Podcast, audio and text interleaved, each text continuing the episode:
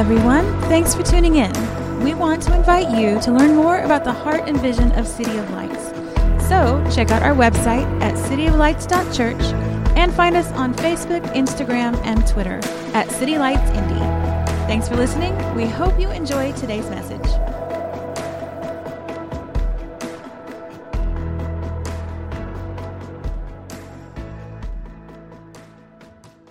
Morning we are in week four of our Church at Philippi series. Y'all enjoying the series? We liking it? Yep, yep. Thank you. Come on, that was a nice long. Oh, I like that. Appreciate that. Um, and uh, I, I personally, I love. I've enjoyed going through this series. One, just because it's such an encouragement, and it's one of the things that I love about the Word of God is that the Word of God is timeless. You know, not everything is timeless. I think we all know that. You know, especially, you know, I just celebrated my 38th birthday last Sunday. Come on. Woo! And, uh, you know, I, I've gotten to the point where I have to actually put forth effort to find current analogies and stories because all the TV shows and music references that I make are usually just going right over people. Like I mentioned Alf. Nobody knows what Alf was. Thank you, three people. I mean, you know it's bad when you like mention you, you like almost completely quote the intro to Reading Rainbow, and like five people are like, awesome, and the rest are like, that's a nice poem. Thanks. You know, take a look. It's in a book. It's cool. It rhymes. Way to be. Encouraged. Right? I have no idea. Oh, thank you. Thank you so much. God bless you. Um, but what I've loved about this is just the encouragement that we receive from Paul. Paul was writing to one of the first churches that he helped plant.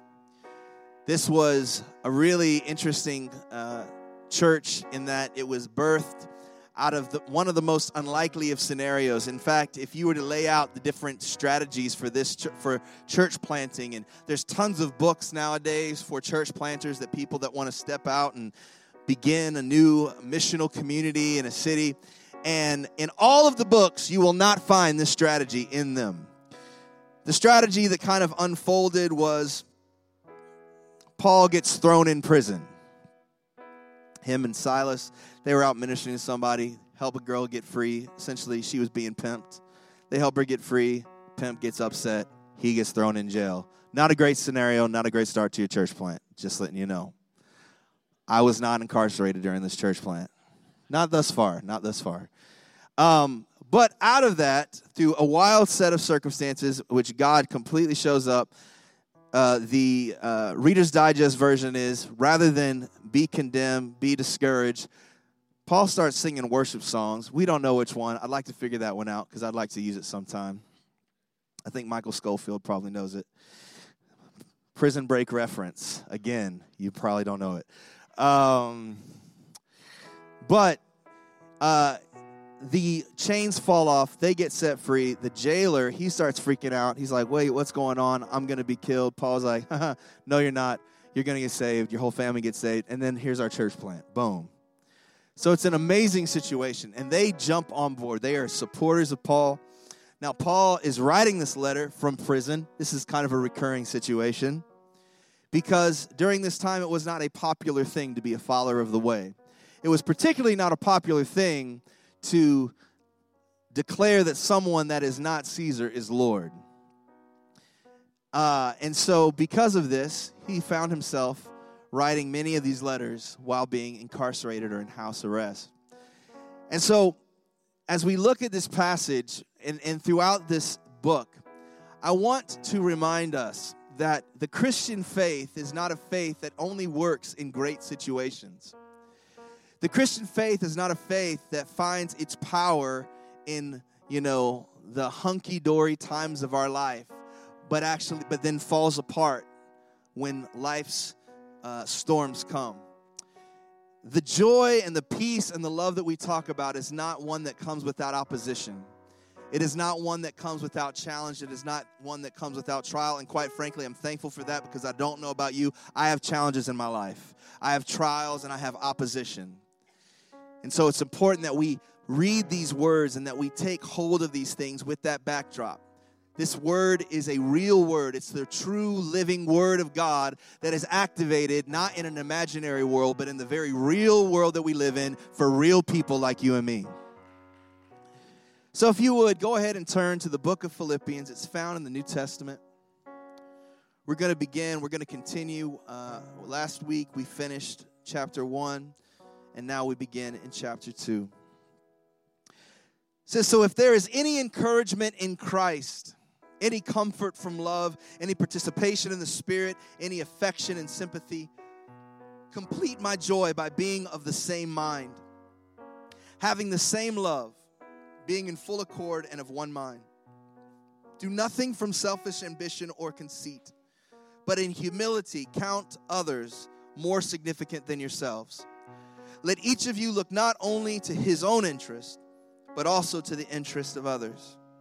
Have this in mind among yourselves, which is yours in Christ Jesus, who, though he was in the form of God, did not count equality with God a thing to be grasped, but emptied himself by taking the form of a servant, being born in the likeness of men, and being found in human form. He humbled himself by becoming obedient to the point of death, even death on a cross. Therefore, God has highly exalted him and bestowed on him the name that is above every name, so that at the name of Jesus, every knee should bow in heaven and on earth and under the earth, and every tongue confess that Jesus Christ is Lord to the glory of God the Father. Won't you pray with me? Heavenly Father, I'm so grateful this morning I'm so grateful for not only the example, but the person of Jesus. Lord, help us, Lord, to see your word and see your truth. Reveal your truth to us, Lord. Cut through all of the images that we have had plastered up on the walls of our mind. And Lord, help us to walk in your truth. Help us to love each other in your truth. Lord, help us to face the adversity and the challenges that come. Lord, not by our own strength, but by your truth. In Jesus' name, amen. Thank you, Gabby.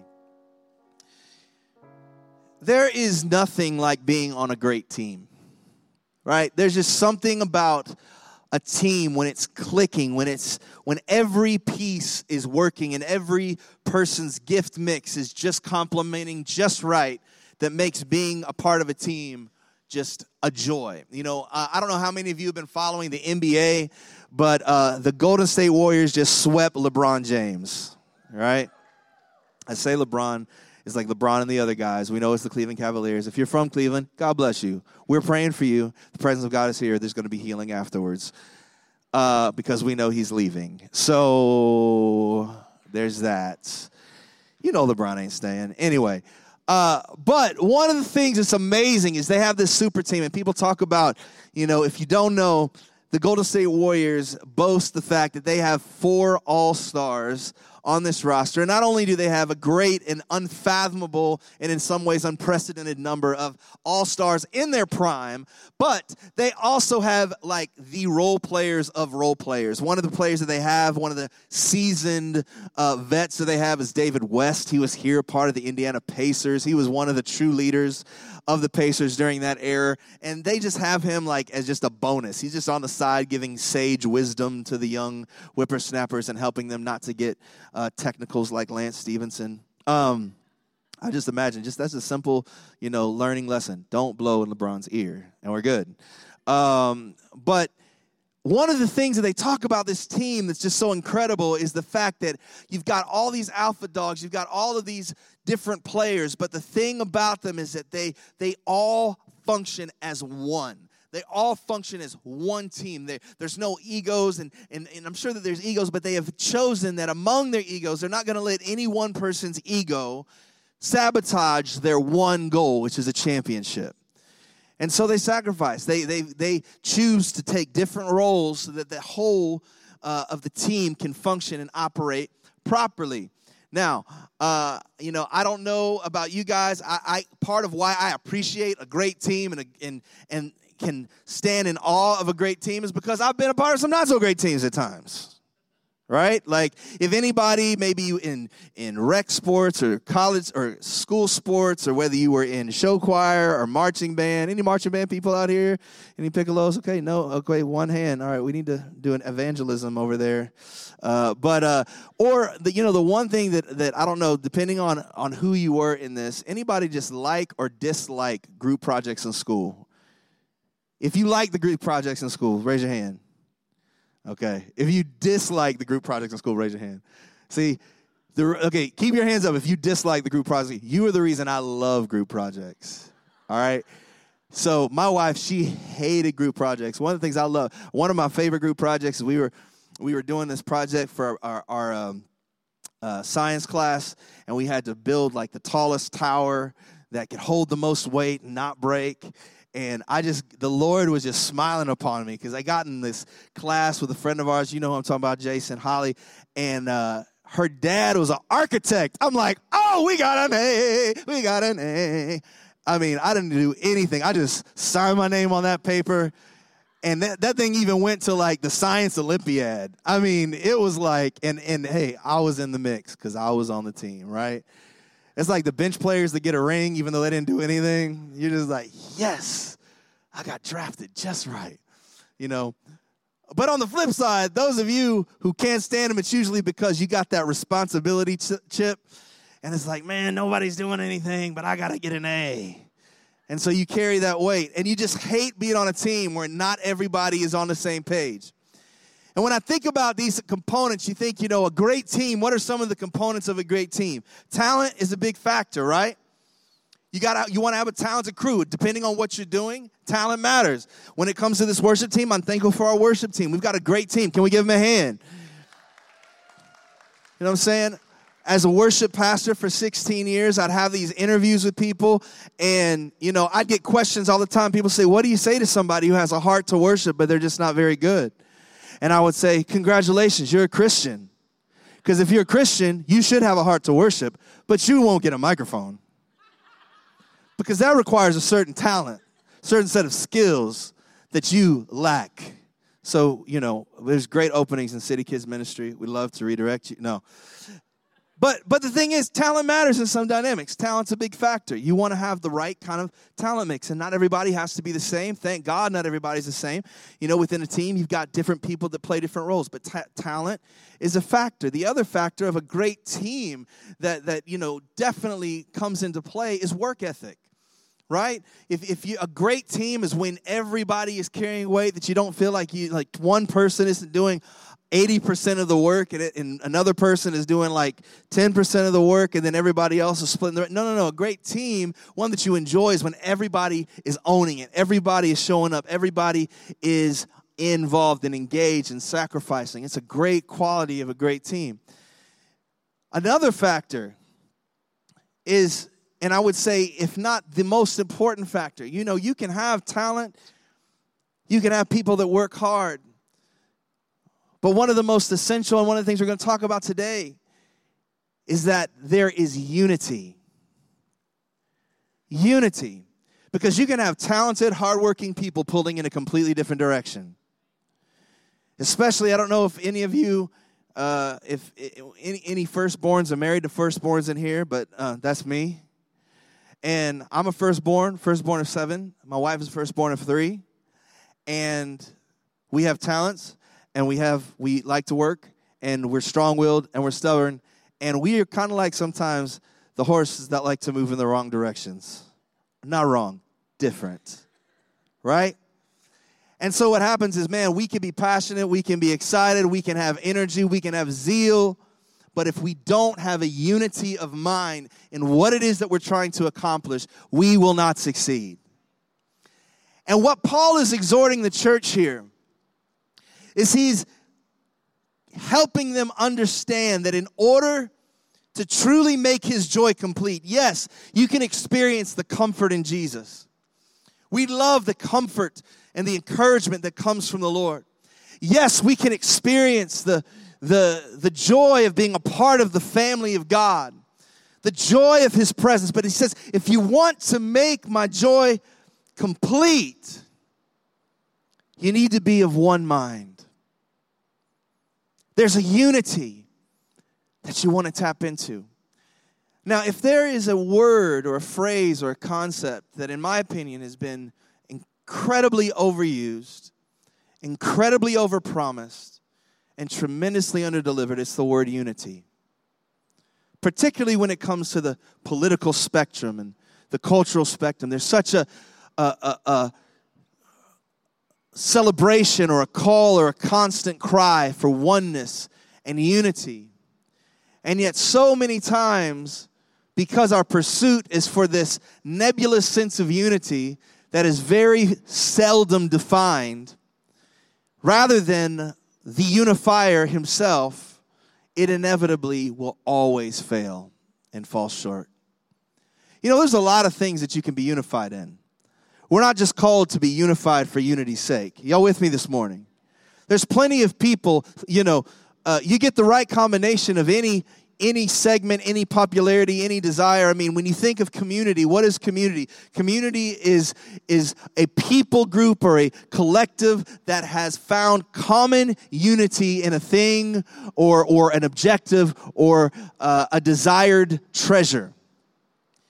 When you think of you know the movie the, the sequel to the oceans 11 series is getting ready to come out and you got thieves that are unified not for the right thing, but there's unity. Every organization, for good or for bad, has to find some form of unity in order to accomplish anything. And so, if the goal is unity, you think we'd accomplish this kind of thing that Paul is calling the church to, and yet we haven't. And I believe that it has to do with three specific requirements not just this nebulous kumbaya, we are the world sense, but a true, sustainable, unshakable unity. A unity that produces joy in the midst of sorrow. A unity that can withstand adversaries and, and conflict and persecution. A unity that exudes love beyond our understanding. That's what I want to talk about. The first ingredient that I believe is necessary and that Paul lays out here. He says in verse 3 Do nothing from selfish ambition or conceit, but in humility count others more significant than yourselves. The first ingredient, the first non negotiable to true life giving unity is humility. There is no unity without humility. There is no unity without humility. I love how Paul puts it, how he says, do nothing from selfish ambition or conceit. And he says, but in humility, do what? Count others more significant than yourselves. We are such a selfish culture.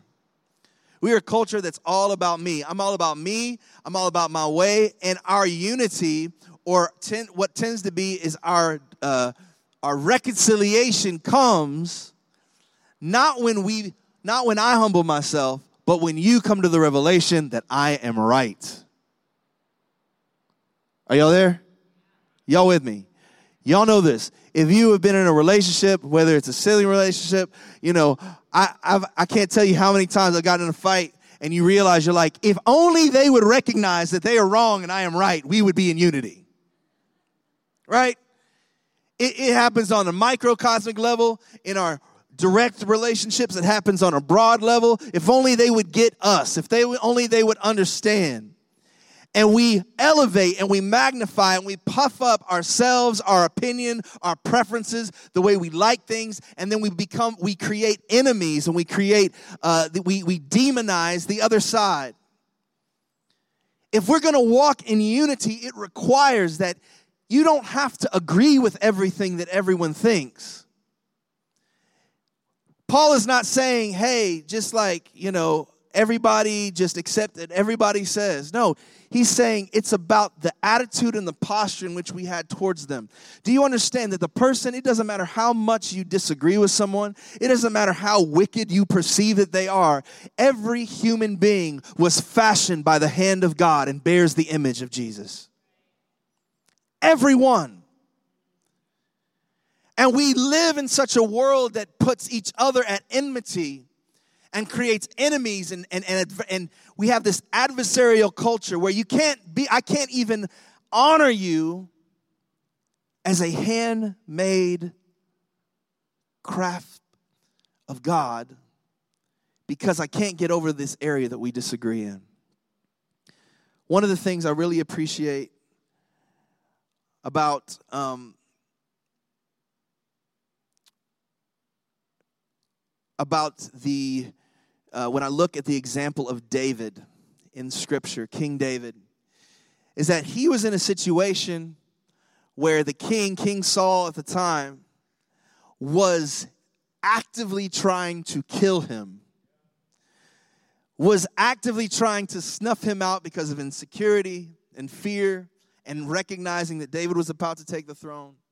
And David had every opportunity to take him out every opportunity to exact his revenge and to ascend to a position of power and influence. And yet, because David's heart was after God, David chose honor over revenge.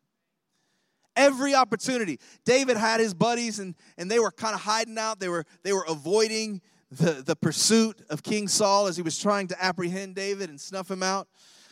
And David and his band of all kinds of people. You know, some of them are great guys, some of them are just there for a good fight. They're jeering him, they're trying to instigate it. Hey, man, do you see the way he looked at you, David? Oh, you gonna let him look at you like that? Oh no, man, you should take that to get take him out. They're instigating, and yet David did not allow every other circumstance that was telling him he should think higher of himself to cause him to walk in dishonor.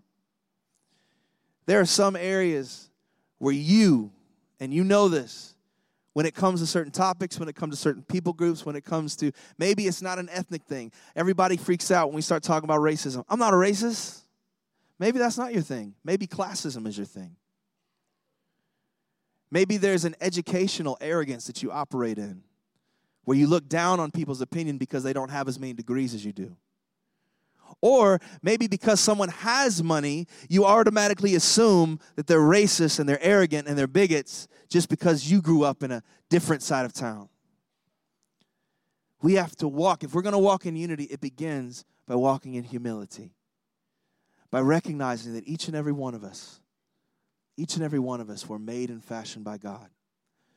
That no one in here is better than the other because of some amount of money, some prestige, some family that you came out of or were born into. We have to make humble ourselves and make ourselves low so that we can hear one another below the screaming sounds of our pride. There is no unity without humility. The second ingredient, the second component that is incredibly crucial to us walking in unity is sacrifice. It says in verse 4 let each of you look not only to his own interest, but also to the interest of others. Let each of you look not only to his own interest, but also to the interest of others. When I think about this Golden State Warriors team and the championship they won, and you know, a lot of times when it comes to basketball players, they have incentives built in to their contracts that they don't get certain monies unless they get certain accolades and awards. Uh, when Paul George, his last year that he was here in Indianapolis, one of the things that people were kind of uh, teetering on is that there was a uh, contractual benefit that was released, an incentive that was released if he made uh, one of the all NBA teams, or if he made the defense, the all defensive team, and that would release more money, millions of dollars more, and would incentivize him to stay uh, in, and, and keep him here in Indiana. You know what? That whole trade, it worked out for us. Way to be Oladipo. Anyway. But because of that, because of the incentives built in, a lot of times a player, when they're thinking, should I pass? Should I shoot it? There's more incentive for them to serve their own goals and, and purposes and selfish desires than to be a team player. And sometimes you can see that. You know, if you have ever watched the end of a professional game and the game is pretty much over, but you see some of these like scrub players still try to get a layup, it's because they're trying to get that next contract. They're trying to up the averages. And sometimes within the culture, within our lives, within our relationships, even in the church, so much of our service is motivated not out of sacrifice, it's motivated out of positioning. Are you serving? Are you going the extra mile at work to truly be a servant or just to get a promotion or to elevate yourself above the next person? You know, in Nashville, when I lived in Nashville, we had certain requirements to serve on the worship team. If you were going to have a mic, if you're going to be on stage, you were also going to help serve in other ways. And so it was a requirement that if you were going to serve, you had to set up, be on the setup team for three weeks before you could get a microphone. And Nashville, you know, it's it's legendary for lots and lots of musicians. And so we had no, we had an endless stream of people who were looking for a platform people that were looking for promotion, people that moved from wherever city they grew up in, you know, whether it was like Muncie or, you know, some backwoods place in Alabama because they're coming to pursue their Christian or their country music dream. And they would come, and as soon as they heard that they had to serve before they could sing, you'd be amazed at how many people just walked out the door and went to find another church. Because they didn't really want to serve. They wanted a platform. They had an agenda. They didn't want to sacrifice. I don't want to sacrifice my time. I don't want to sacrifice my career. I don't want to sacrifice my energy. My, my, my, my, my. But if we're going to walk in real unity, it requires sacrifice. It requires you dying to self and things that you have held up and you have held closely to surrender them to the Lord. Now, when I talk about sacrifice, I'm not talking about compromise in, in, a, in an integrity or a biblical sense. See, there are things that we uphold that we're not holding up the scripture, we're holding up our cultural preferences. We like to clothe them in the scripture, put a nice little coat of spiritualism on it, so it makes us feel a little bit more spiritual. But really, what it comes down to is well, this is just the way my grandmama did it, this is the way my daddy did it, this is the way we did it in the neighborhood those things, those things that are not the gospel, we have to surrender them. We have to be willing to sacrifice our time. It takes time to have a conversation and build unity with somebody that you don't understand or a culture that you don't understand. If you think that you're going to come to a place of agreement and reconciliation, particularly cross culturally, without sitting down and having some real conversations and some very awkward reactions and responses without giving offense, you're deceived. It doesn't, it, it's beyond ethnicity, it's generational. You know, you can so easily dismiss millennials and just say, oh, millennials are this, millennials are that. And elevate your perception, your identity, your ideal, because that's everything that you've built upon, and completely sacrifice one of the most amazing, most powerful, and most innovative generations. Millennials, on the other hand, can be like, ah, we're amazing. Let's do all the stuff.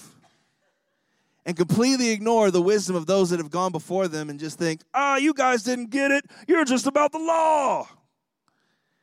And completely miss an opportunity to be grounded and rooted in truth and have a platform from which to launch and do amazing things. But it takes us sacrificing, Sacrific- sacrificing our concepts, sacrificing sometimes our timelines. Do you understand that sometimes the way that God is calling you to walk in unity feels slower than what you want to run? Y'all with me this morning?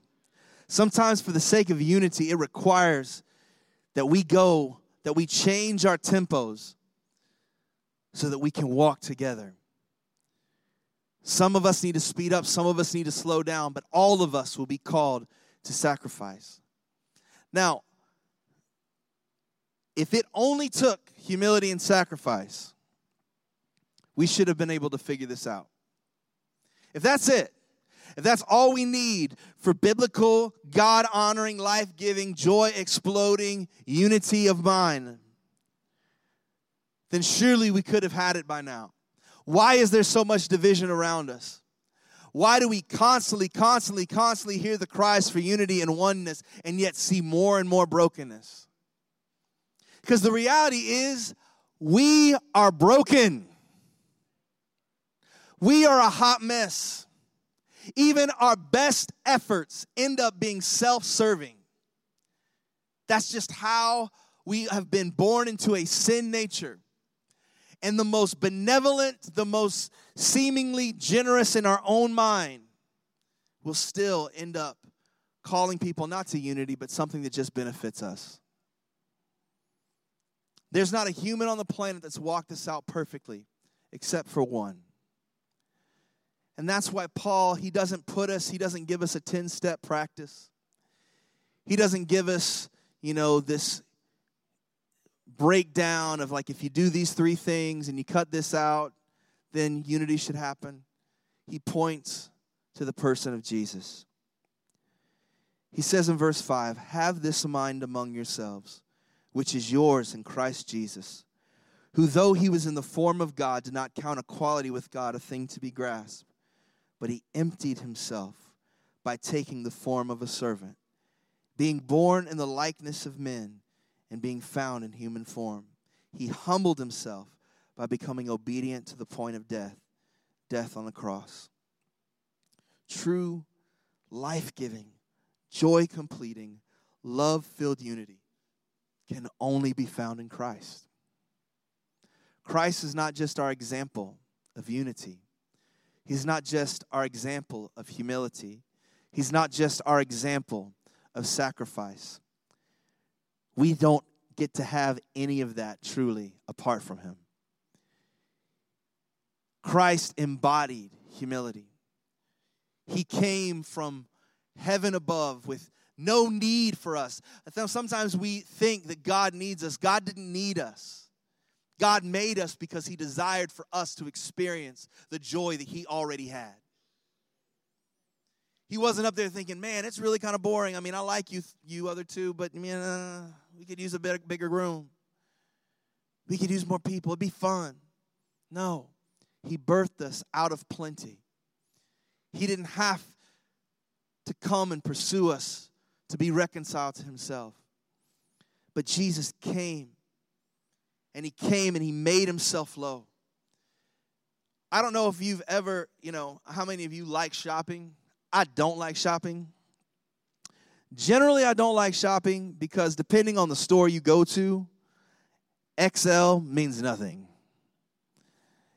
Like double X means nothing. Especially if I see a shirt that says double X slim, I'm like, mm, no. I mean, I know some of you be amazed. You know, I don't really have the slim figure. You know, I'd go to this store called Structure or Express for Men. I just kind of walk in and look at ties and socks. Because I know that when I put on this shirt, the glory that is John Owens is going to feel confined and constrained. Right? Now, for a moment, imagine that you are the God of the universe that you are not bound by time. Literally, all of time and all of history is like one of those little sand timers that you see in the board games. You're massive. You breathe, and galaxies are born. And in your own choosing, you choose to be confined into the flesh of those you created. Some of us find it hard just to deal with kids in K through 5 and to speak on their level and hear the all knowing, all powerful, all sufficient God made himself low, humbled himself to walk among us, to deal with the everyday pains and insecurities that we deal with. So what I mean, can you imagine like Jesus in all of his power and all of his glory, like dealing with bullying? Like, I could not be God. I'd be just like, go to hell. And then they'd, be, they'd go to hell because I was God and I get to decide those things. Right? I could not be God, but he was. And he was and he restrained himself. And he humbled himself.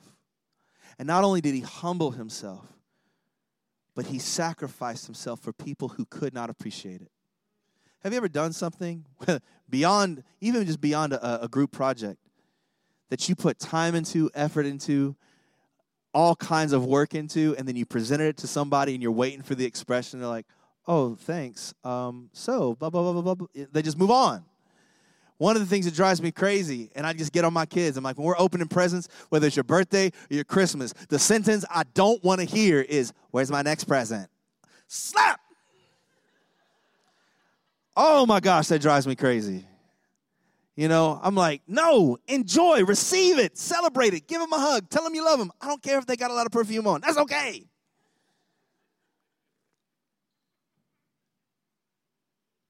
He sacrificed himself, knowing that we would reject him, knowing that we wouldn't even realize what was being done on our behalf. He is not just an example, all unity is found in him. He is the great reconciler. He is the one that makes us one with God.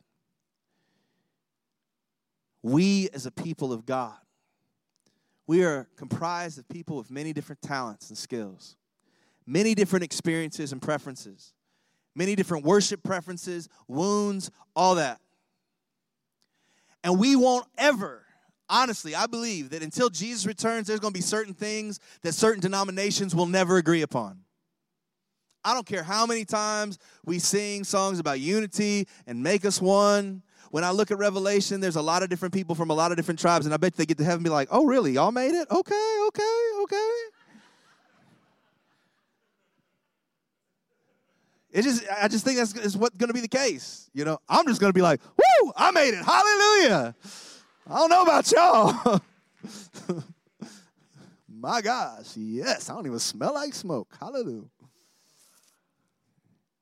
But the one thing that Paul calls us to He's not calling us to uniformity. He's not calling us to sameness. We don't have to all be the same. Do the same, have the same haircut, wear the same pants, the same skirt length. He's calling us to be one in Christ. That is the only hope for true unity is oneness in Christ. And anything that is contrary to the person of Jesus and to the gospel will never produce unity no matter how many times they say it, we say it, we promote it. It will always end up in damage and division. And so I want to exhort us in the same way that Paul exhorted the Philippian church.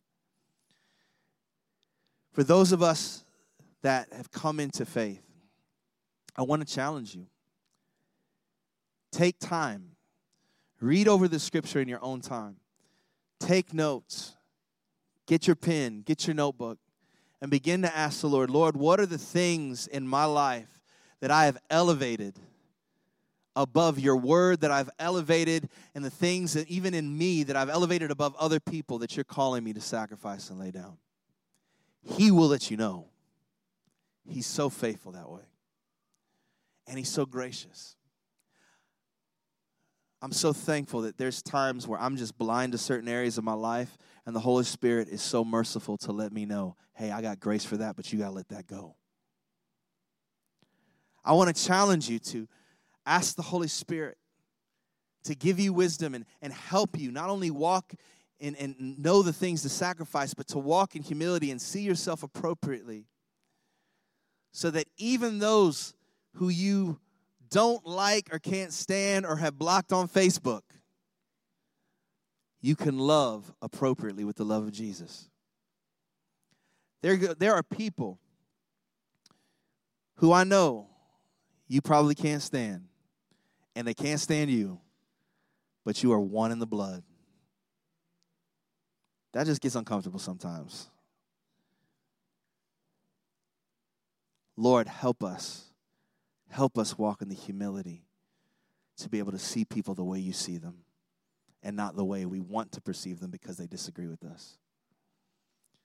But the most important thing is that we acknowledge, as Paul says in the end of the scripture, that God has highly exalted Jesus and he has bestowed on him the name that is above every name, so that at the name of Jesus every knee should bow in heaven and earth and every tongue confess that Jesus Christ is Lord to the glory of God the Father. The most important thing is recognizing that Jesus is Lord, that He's the King, that He's the ruler, that He's the boss, that there is no name above His name. And it's not just because of a label, it's because He demonstrated it and He lived it out in a way that none of us ever could. That because of Him, we can walk in right standing with God and walk in right standing with each other. Not that we have to have it perfect because we never will, but we can be in the perfect one. He has made himself available to us.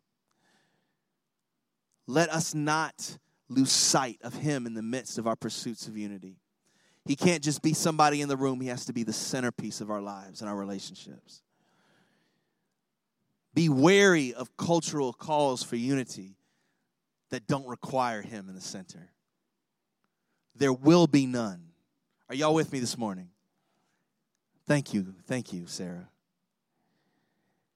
I don't care how much, it is just, God wants you to know. He does not want you to be deceived with fake calls for oneness. There's a lot of things that people want to be one with that have nothing to do with Him and that will bring death and destruction.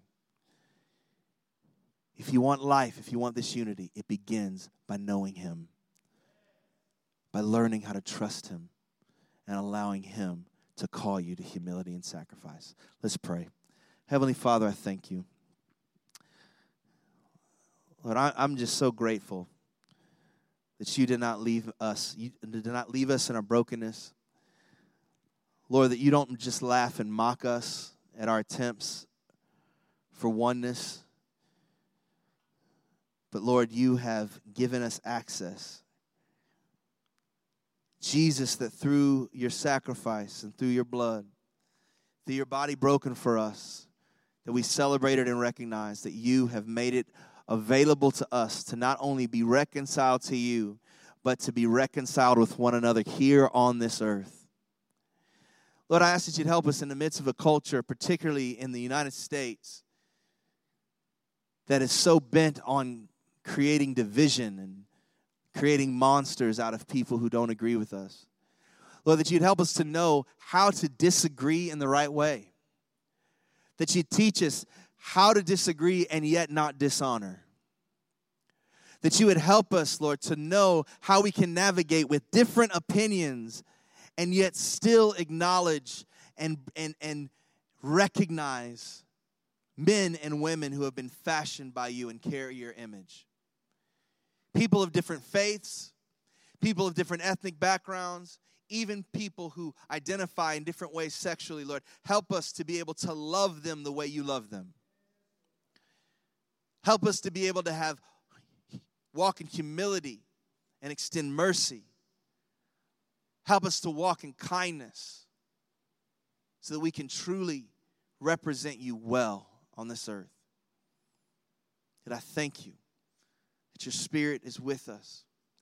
God, I ask, Lord, for those that are here today who don't know you or maybe have known an image of you, that you would help them, that you would open their eyes.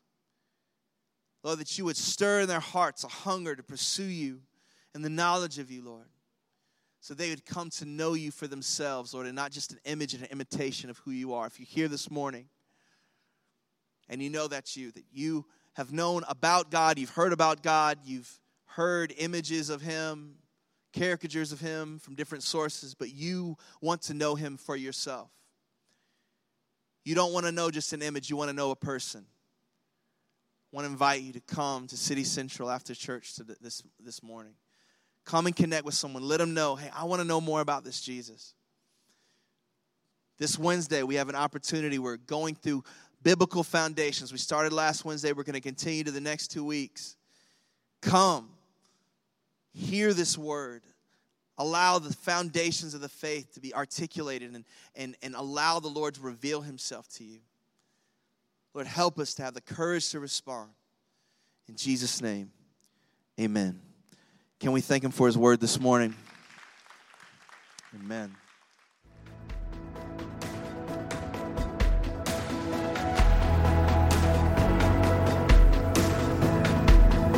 Thanks again for joining us. Don't forget, you can find us online at cityoflights.church and connect with us on Facebook, Twitter, and Instagram.